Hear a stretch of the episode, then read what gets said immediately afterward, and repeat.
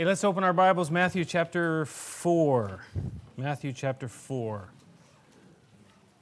A little review about the, the first section of chapter 4, the temptations of Jesus.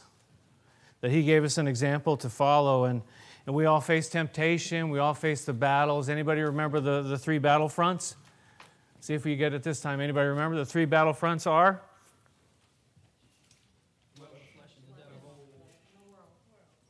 The world, the flesh, and the devil. Three battlefronts we face temptations and tests of the world around us, our own flesh, and then the enemy and his forces. Jesus fa- uh, faced three different uh, tests here, temptations here. And note, we noted that he was weak and he was alone. He had had this real high point, and, but the enemy came and spoke to him and, and prodded him really to, to look out for number one, to feed the flesh, do whatever you want to do. And of course, he answered with Scripture, and he didn't just quote the Scripture, but he, Jesus was one who knew the Scripture and he lived by the Scripture and he believed it. It was part of who he was, as we all know.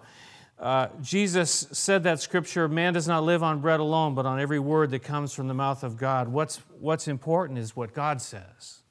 Not what the enemy says, not what the world or the flesh say, but what does God say about it. That's what's important.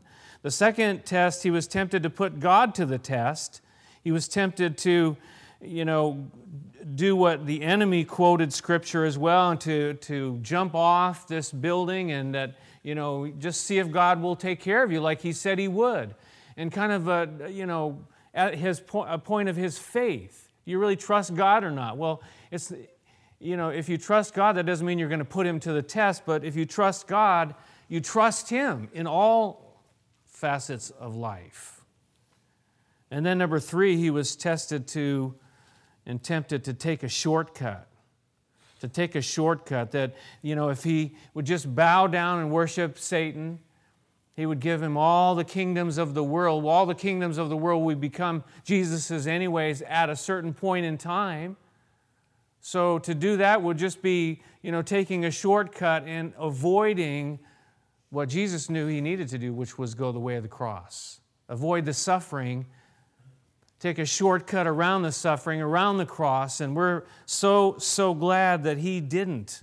But, but the, the cost, the cost was a very, very high cost, uh, cost to, to worship Satan. And uh, Jesus, it says, he, he said to him, Away from me. For it, is, for it is written, Worship the Lord your God and serve him only. So he resisted and, and, he, and he taught us that, you know, there's only one worship. You can't be divided in your worship. You gotta, you gotta have a pure worship. And, and uh, we'll see as we get into the Sermon on the Mount about Jesus said, Blessed are the pure in heart. That, that sincere, pure devotion to Jesus, to the, to the Father, the Son, and the Holy Spirit.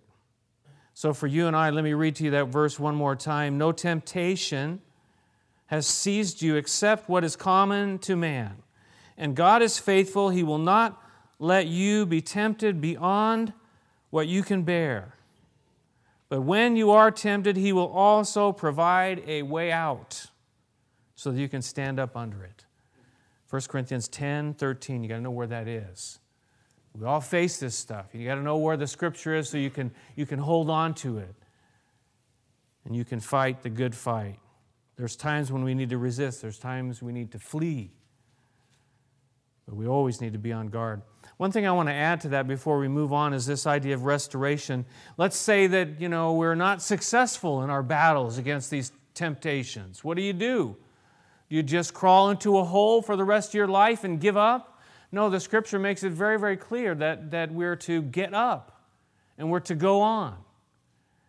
And for those, you know, those around, in, in uh, Galatians chapter 6, it says, Brothers, if someone is caught in a sin, you who are spiritual should restore him gently.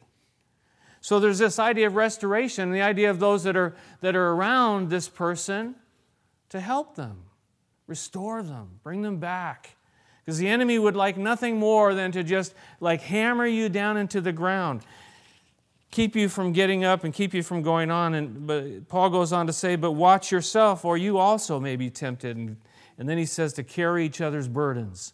And in this way, you will fulfill the law of Christ, to carry one another's burdens, carry helping each other. We got to help each other through this. I don't know what to do, with my hands. You know, I was watching Angelina and she like talked with her hands. Like I, I'm not sure what to do with my hands. And then he said to, and can you turn to Micah chapter 7? No, can you turn to Micah chapter 7? Hosea, Joel, Amos, Obadiah, Jonah, Micah, the sixth book of the minor prophets. I want you to read this verse, these verses with me. Uh, Micah chapter 7, if you need to look in your, in your uh, index, that's okay too, as long as you get there. This is so important. These verses like are, are like jewels in the middle of this, of this uh, Old Testament, one of the minor prophets. Let's start in verse 7, Micah 7 7. And, and you need to, again, know where this is. If you fall, if you stumble, if you don't make it, turn to these verses. Know where they are. Why? Because look, look what it says here, verse 7. But as for me, I watch in hope for the Lord. I wait for God, my Savior. My God will hear me. He says, Do not gloat over me, my enemy. Though I have fallen, I will rise. Though I sit in darkness, the Lord will be my light. Because I have sinned against him, I will bear the Lord's wrath until he pleads my case and establishes my right. He will bring me out into the light. I will see his righteousness. Then my enemy will see it and will be covered with shame. She who said to me, Where is the Lord your God? My eyes will see her downfall. Even now she will be trampled underfoot like mire in the streets. Though I have fallen, I will rise. How? With the Lord's help. He says, I watch and hope for the Lord. You know, we're not, none of us are perfect. None of us are going to make it right every single time. But he says, Though I have fallen, I will rise. The Lord will be my light. He's going to lift me up out of this darkness, out of this pit, out of this despair, out of this place of no hope. That's important, and, and keep these passages in mind. Let's turn back to Matthew chapter 4 because there's a, a theme in those passages that I find here in the section we're looking at today, here in, in Matthew chapter 4. Look at, at verse uh, 12 where we left off. It says, When Jesus heard that John had been put in prison, he returned to Galilee. Now, we're in this gospel, it's not like Jesus never did anything, but in this gospel, we're now moving into the public ministry of Jesus in the, in the account of Matthew's account of, of Jesus' public ministry. There were some things that he actually did before this time, and you can find those in, in, uh, in uh, other places in the Gospels. But we see here in Matthew's account, you know, these things that are happening. John the, the Baptist, he'd been put in prison. Now Jesus goes back to Galilee. But Jesus had had this time, right, of, of uh, private individual testing, right? We, we just looked at that whole section. So he's had this time of indiv- individual private testing. And, and so often it's also true that you go from this time of, of private testing before you get to the public ministry. God has to, you know, work in us in the, in the private times, in the, in the quietness of our own hearts. We don't just jump into some public kind of thing without going through again. You know, there, there maybe there are shortcuts that people can take, but you know what? God's way is always the way that He wants to work in us before He can work through us. I find that to be true, and I, have seen it so often true in my own life and in, in life of the people around me. Jesus heard that John had been put in prison, and, and John the Baptist, you know, he was, he was kind of. He, we, we kind of compared him, didn't we, to, to Joseph. Joseph was very quiet. Joseph being the, you know, like the stepfather of Jesus. And then John the Baptist comes on the scene and he's just radical. He speaks out to anybody and everybody. And he had spoken to the, the ruler of the area, Herod the Tetrarch, because this guy had pretty much uh, seduced his brother's wife and got her to divorce her husband to come and then marry him, you see, and it, and it was all wrong. And, and, and John the Baptist wasn't afraid to say, Listen, man, what are you doing? This isn't right what you are doing. These kinds of things are not right. He wasn't afraid to, to be confrontational. And, and you say, well, we're not all called to be confrontational. Well, yeah, we're not all. We all uh, you know, have different gifts and different callings, and, and uh, some people are, are just very confrontational, and, and that's their style. And that was where, where John was, but John spoke boldly like this, and it, he ended up in prison because of it. Jesus hears about it, and, and we'll, we'll hear more about this later on about John, uh, John the Baptist. But Jesus says he, he returns to Galilee. And, and I think we know this that Jesus spent most of his time in Galilee, right? He was crucified in Jerusalem and he'd, he'd go back and forth. And, and in, you know, when he was a baby, he had gone with his parents where? To Egypt. And so he traveled around a little bit when he was little, but, but in his adult life of ministry, really, he spent most of his time around the area of Galilee. And the, the area of Galilee is about 50 miles um, north to south and about 25 miles east to west. It's about the size of Rhode Island. Jesus Christ spent most of his time in a little place called Galilee, and it had a lot less people than Rhode Island does right now, uh, mind you. He spent most of his life there. This guy who we know to be the Savior of the world, the whole planet. But he spent most of his time right there, and he never, you know, never, uh, other than going to Jerusalem after this, you know, in, in, in Israel, never left Israel. The Savior of the world. It says here that he, in verse 13, look at this, he says that he, he left Nazareth. Now, he, he, he was in Nazareth uh, in a part, in part of this area of Galilee. It's a part of Galilee. It says he, he left Nazareth and he went and lived in Capernaum, which was by the lake in the area of Zebulun and Naphtali. He went, his hometown where he had grown up was Nazareth, right? He was born in Bethlehem, but he was raised in Nazareth. But he then moves to, and, and basically his base of operations then became uh, the town, uh, the little town of Capernaum, which was right on the Sea of Galilee. Turn with me to Luke chapter 4 for a minute, though, because it, it kind of fills in a little bit of the gaps of why he ended up going to Capernaum. Look, look at Luke chapter 4, verse 16. Matthew, Mark, Luke it says there that he went, that is Jesus, he went to Nazareth where he had been brought up, as we just mentioned. And he says, On the Sabbath day, he went into the synagogue as was his custom, and he stood up to read, and the scroll of the prophet Isaiah was handed to him.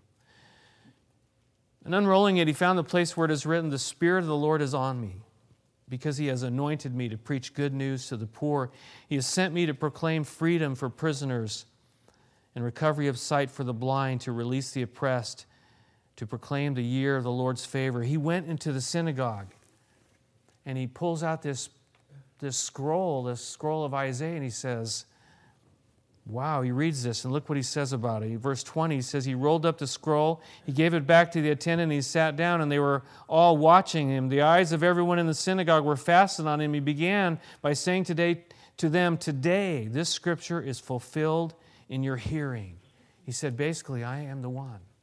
I am the one that this passage in Isaiah is talking about. Again, the Savior of the world, the one who's been anointed, the Messiah. In verse 22, all spoke well of him and were amazed at the gracious words that came from his lips. Isn't this Joseph's son? They asked. In verse 23, he says, Surely you will quote this proverb to me Physician, heal yourself. Do here in your hometown what we have heard that you did in Capernaum. I tell you the truth, he continued, no prophet is accepted in his hometown. Then jump down to verse 28. He says, All the people in the synagogue were furious when they heard this. They got up, they drove him out of the town, and took him to the brow of the hill on which the town was built in order, in order to throw him down the cliff. But he walked right through the crowd and went on his way. He went to his hometown and he says, You know, this is what the deal is that no prophet is accepted because of the familiarity in his own hometown. How many of you have that, you know, struggle with trying to share with people in your own family? They know you. They know who you are. They know what you were like.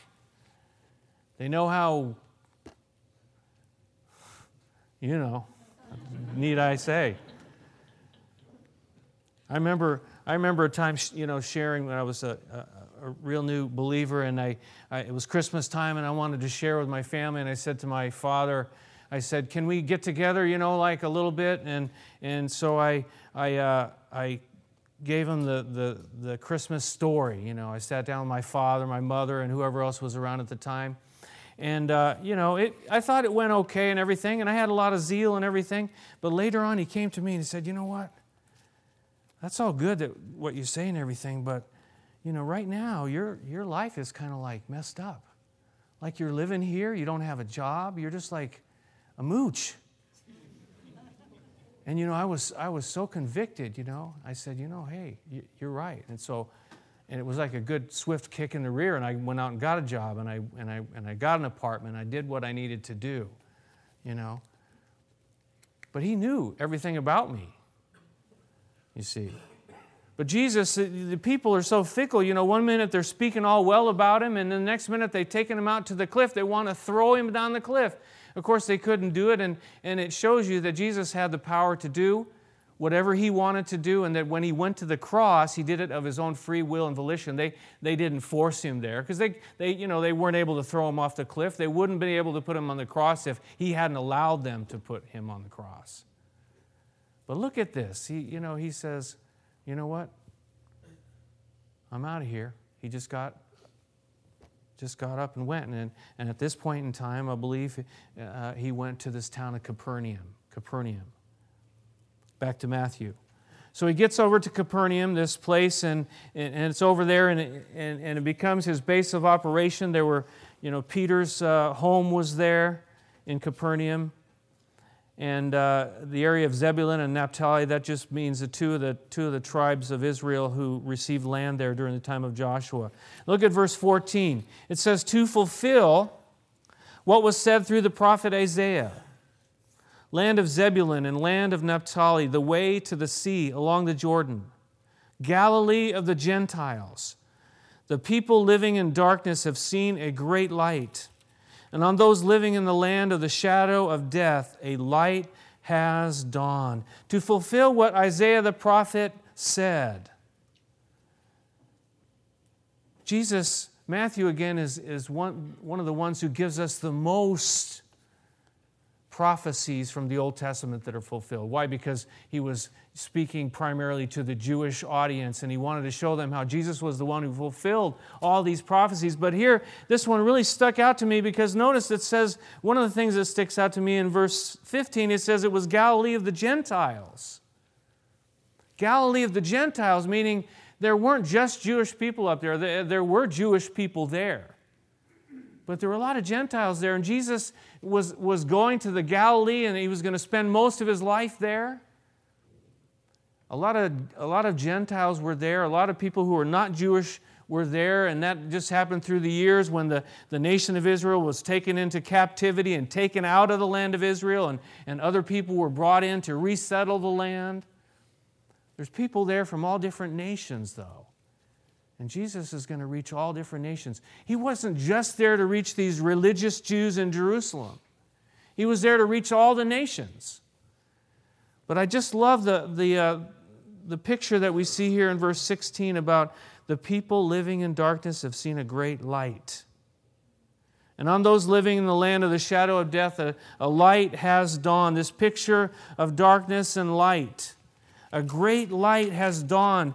How many of you, I'm just wondering, and you don't have to let everybody else around here know, but how many of you are afraid of the dark? Turn off the lights, please. No, just kidding. we couldn't get it dark in here if we wanted to in the daytime. I remember driving through Apponaug uh, a, a few months back, and there was a power outage, but you know, it was like it was like pitch dark. We we don't realize how much light we have around.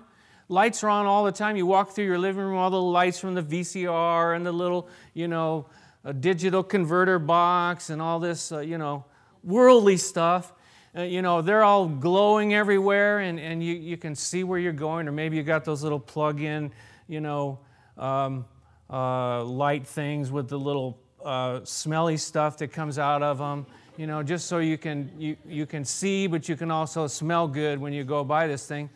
And, and um, we don't really realize what, how much light we have around us, but when it's really, really dark, really, really dark, it's like almost oppressive.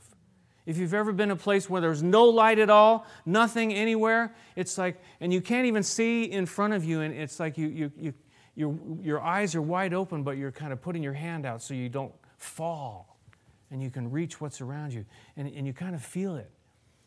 And, and, and if it really gets to you, there's a fear that can kind of come. I don't know if you've ever experienced this. I think I have in a few times in my life where there, there actually there's a fear that can, your heart just kind of starts racing because of the darkness. But you know, this world is full of darkness right now, isn't it? Even though the lights are on, even though you know it's daytime outside, there's darkness all around us, and this is one of the biggest themes of all Scripture, I believe this idea of darkness and light. In Genesis, what did it say? That the earth was without form and void, and darkness was everywhere, covered the earth, right? And what did God do? What does it say? God said what? Let there be light. You see, He brought light into the darkness. We read those verses in, in Micah where He said, You know, I, I'm in darkness, but God will be my light. God will bring me out of this darkness. God can make a difference, God can make a change. But I truly believe this statement that life without God is living in darkness. It says here they were living in darkness. And life without God is living in darkness. Life without God is living in darkness. Turn back to Psalms 107 uh, with me, if you will, please. Psalm 107. Psalm, Psalms, of course, right in about the middle of the whole book. You can turn there. Psalm 107. Psalm 107 has like three or four different scenarios of situations that people find themselves in. It's an incredible uh, chapter in the book of Psalms. Look at Psalm 107, verse 10. It says, Some sat in darkness, in the deepest gloom. How descriptive is that? Darkness and the deepest gloom. Prisoners suffering in iron chains, for they had rebelled against the word the words of God and despised the counsel of the Most High. So he subjected them to bitter labor. They stumbled, and there was no one to help. Then they cried to the Lord in their trouble, and he saved them from their distress. He brought them out of darkness and the deepest gloom and broke away their chains. Let them, let them give thanks to the Lord for his unfailing love and his wonderful deeds for men. They sat in the darkness in this particular case, how did they get there? Their own actions, their own, their own lives brought them to this place of darkness. I think, too, sometimes we, we end up in darkness just because our own choices. But there are other times that the darkness is just the way this world is around us, and, and we go, wow, it is so dark here. You know, Finding Nemo, right? It's wicked dark down here. Remember that? It's wicked dark down here. I got to practice. I should have practiced. It's wicked dark down here. And sometimes we say that to God God, it's so dark down here. How can I even survive the darkness of this life? Yeah, lights on, it's daylight, but man, you ever feel that way? Just, you're just going through this world and like it's, it's like it's dark. It's gloomy. It's, eh, there, there, there's no hope around you that just you know, you, turn on the news and say, man, can you guys talk about something else besides how bad it is? How dark this world is? How many people murdered other people? Life without God is living in darkness, but God came to bring the light. And, and 1 John says that God is light, and in him there is no darkness at all, no darkness whatsoever. The only answer to the darkness is God Himself. In, in that little corner of the world, in that little, little place called Israel, and, and spending so much of His life in that little area called Galilee, the light of the world came to shine. The light of the world that was going to bring light into this wicked darkness came to shine, and His name is Jesus. Let's turn to the Gospel of John because John really picks up on this theme, and, and, uh, and it's one of the. Um, things that, that he really deals with a lot, but we're going to look at a few verses there. John chapter 8, verse 12, I just quoted it, but let's read the whole verse because we want the context, but there's also a promise here. John chapter 8, verse 12. Matthew, Mark, Luke, and John. When Jesus spoke again to the people, he said, I am the light of the world. I am the light of the world. Not just I am the light of Galilee or I'm the light of Israel. He says, I'm the light of the whole world. But he says, Whoever follows me will never walk in darkness, but will have the light of life. Whoever follows me will never walk in darkness, but will have the light of light, light of life. That's a promise. These, these kids were talking about, you know, uh, challenging people to follow Jesus. Well, it, you know, if we find ourselves in darkness, maybe we're not really following Him. Maybe we're on some other path. That doesn't mean that we're not going to see the darkness around us and we're not even at times going to experience it because, again, it's, it's so pervasive. But to know the light of the world, to know the light of the whole world for you and to me is going to, is to uh, protect us from that darkness. Look at chapter 12, John chapter 12, and verse 46. John chapter 12, verse 46. He says, I, I have come into the world as a light. I've come into the world as a light so that no one who believes in me should stay in darkness. No one who believes in me should stay in darkness. There's, the, the way out of the light is so clear. Jesus made it so clear. Trust me, believe in me, he says. We see this all the way back in the Old Testament. David says to the Lord, He says, You are my lamp, and the Lord turns my darkness into light. Paul said in 2 Corinthians, let, sh- that, let the light shine out of darkness. For God, who said, Let light shine out of darkness, made his light shine in our hearts. We read it in Micah where he said, Though I sit in darkness, the Lord will be my light. Turn back to John chapter 3, verse 19. John chapter 3, verse 19. says this is the verdict. We know John 3:16, but do we know what John 3:19 says? It says this is the verdict light has come into the world. But men love darkness instead of light because their deeds were evil. Men love darkness. I, I you know, again, as a believer, I, I, I, I say, how can that be? How can people love darkness? But this is what Jesus said Men love darkness because their deeds were evil. And he says, Everyone who does evil hates the light and will not come into the light for fear that his deeds will be exposed. But whoever lives by the truth, truth comes into the light so that it may be seen plainly that what he has done has been done through God. There's darkness and there's light in this world, and, and you know, so many, you know, refusing to come into the light because their deeds. They're not willing to make any changes, not willing to give it up, they're not willing to repent, not willing to make any turning change in their life. No, I, I'd rather just stay on the path I am on. So just forget about the light. I'd prefer the darkness. I'd rather stay here. How many of you know that? You, you've talked to people and they just say, you know what?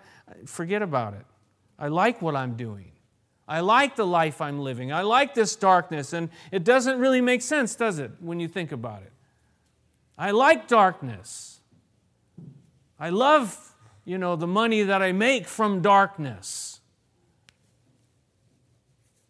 Jesus said later, He said, You're going to have the light just a little while longer. Walk while you have the light before darkness overtakes you. The man who walks in the dark does not know where he is going. He said, Put your trust in the light while you have it, so that you may become sons of light. Put your trust in the light while it's there. Don't, don't waste the opportunity. So many people come to this place and they say, you know what? I'm not ready for it. I see that there's light, and, and maybe this person that, that uh, uh, one of them was talking about this morning, I see this light, but you know, you can say, well, I, I really, I'm not ready for it. I'm not ready to go there. He says, put your trust in the light while you have it. Don't wait till another day. Don't wait till another chance, another opportunity. Today is the day, right? We don't know. We don't know. You know, you, you heard in the news, you know, this famous person who had a tragic, uh, simple accident happen. Simple accident. She's learning how to ski, right? You know, you've heard the story. She falls on a beginner slope with an instructor, and, and within a matter of hours, she's you know, in a, in a life threatening situation and, and dies because of it. We don't, we don't know. And one, I heard a, a, quote by one of uh, uh, her friends saying, you know, we do not know how fragile life is. We don't know what's going to happen between today and tomorrow. We don't know. I'm saying that today because I, I, I want you all to know that today is a day. Today is a day you live for Jesus. Today is a day you follow Jesus. Not tomorrow, not after I get this or after I get that. Today is the day we follow Him. Whether you have been a believer for 30, 50 years, whatever, today is the day you follow Jesus. You walk in the light. Walk in the light as He is in the light, He said. John said. First John. Walk in the light as He is in the light. But maybe some of you have never, you know, you're still kind of wondering, what in the world is this all about? How did I, you know, how do I make a difference? How do I make a change? We just read Jesus, what Jesus said in two places. One, he said, believe in me. And in another place, he says, put your trust in the light. You got to believe in Him. You got to turn your life and, and allow Him to come into your heart and life, and you'll find out what light is. That's what it says back here. Let's turn back now and, and finish up here in, in this section of Matthew chapter 4. He says, The people, they were living in darkness, but they have seen a great light. And those living in the land of the shadow of death, a light has dawned. The shadow of death, the shadow of death has got very, very long uh, reach, does it not? The shadow of death, it's, it's, it's really hanging over every one of us, the shadow of death. But he says the light has dawned. We know that and we think about that and we put that together with our understanding of the cross and the resurrection that when he rose from the dead, he defeated death. And that shadow of death no longer has any power over us as believers, right? Right? Is that true? The shadow of death hanging over. But he says, those living in the land of the shadow of death, the light is dawn. And, and from that time on, Jesus began to preach, Repent, for the kingdom of heaven is near. Isn't that the same message that John the Baptist used? This really is only one me- message turn to Jesus Christ. Turn to Him. There's only one message, it, it never changes. Someone said this, though, that the, this is the first text used by the Messiah by Jesus, but it was his unwavering text throughout his life and his abiding text until the end. His kingdom was not geographical, not militaristic, not political, but it was spiritual.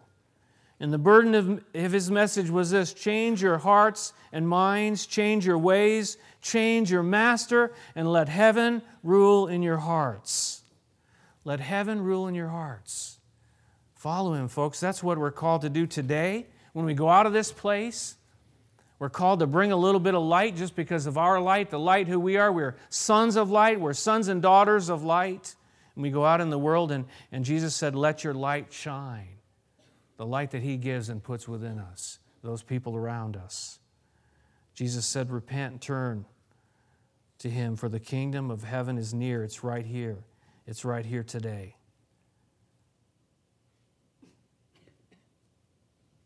Jesus, in the account in Mark, says this, and I'll close with this passage. It says, The time has come, he said. The kingdom of God is near. Repent and believe the good news. The time has come. The kingdom of God is near. Repent and believe the good news. That's the time today. Today is the day. We're light, we're children of light. But a great light has dawned, and it's Jesus. It's always been Jesus, always will be Jesus. Let's pray together.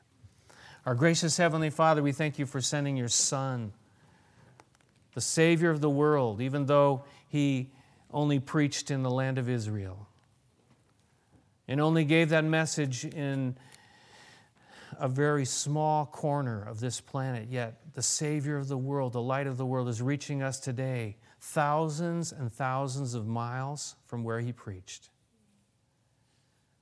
some 2,000 years from when he preached. And yet the truth is still today that he is the light of the world and that he brings light into my life. In the darkness that I face around me, He brings light because He is light. And He makes all the difference. God, we come to you this morning, and, and, and whether we've been believers or, or we're not a believer, we come and we turn to you again and say, Lord Jesus, we come to you and we, and we call upon your name. You are our hope. You are our help. You are the light that we need in this life. Guide our paths, Lord. Shine your light. Be the lamp unto our feet, the light unto our paths. God, we need you. We, we cannot do it without you. We desperately need you in this life. Today, we desire to live for you. Today, we come to you. We don't know what tomorrow holds, but today we want to live and follow you. Help us to do that, Lord. We proclaim you as the light of the world. In Jesus' name we pray. Amen.